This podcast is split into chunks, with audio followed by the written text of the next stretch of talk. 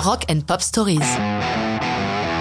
The Kings, Father Christmas, 1977. Quoi? Les Kings, ce groupe génial, précurseur du hard rock et du son garage, ont fait une chanson de Noël? Mais oui. On peut même dire que ce groupe des 60s n'a pas eu peur pour ce Father Christmas de nous sortir un son punk. Où en sont-ils dans cette deuxième partie des années 70 Après leurs débuts éblouissants et des chansons immortelles composées par Ray Davis, le leader, ils connaissent un vrai creux. Davis a des prétentions artistiques qui les éloignent petit à petit de leur public. Opéra rock, album concept, comédie musicale pour la télé, présence de choristes et de cuivre sur scène, les fans ne s'y retrouvent plus.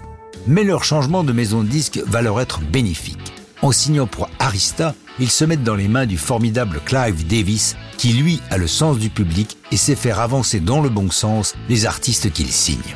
Il les recadre groupe de rock et fin 76, ils enregistrent Sleepwalker à Londres dans leur propre studio, le Conk. C'est l'album du retour, qui sort en février 77 et s'il fait plutôt un flop au Royaume-Uni, les Américains s'en entichent et Clive Davis les envoie sur les routes pour une tournée de promotion. Et le Père Noël dans tout ça? Ils l'ont enregistré durant les séances de l'album sans pour autant l'y faire figurer. Il l'a publié en novembre 77, évidemment, et le moins que l'on puisse en dire, c'est que ce Father Christmas surprend tout le monde. Car, en dehors des riffs de guitare, ce chant de Noël est totalement à contre-courant de ce que raconte généralement ce genre de chanson. Jugez-en plutôt.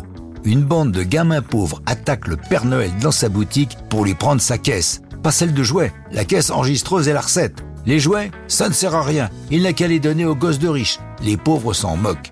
La revendication sociale est très présente dans les paroles. But give me my daddy a job cause he needs one. He's got lots of mouth to feed. Malgré cette ambiance de révolte, les Kings laissent quand même la place aux inévitables clochettes de Noël.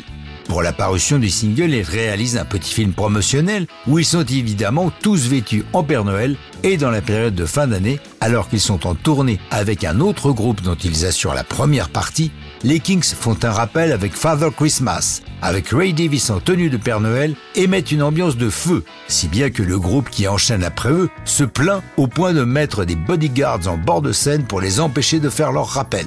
Le Father Christmas des Kings sera repris par d'innombrables artistes, pas par Maria Carey, mais par Green Day, Cheap Trick et bien d'autres. Mais ça, c'est une autre histoire de rock'n'roll.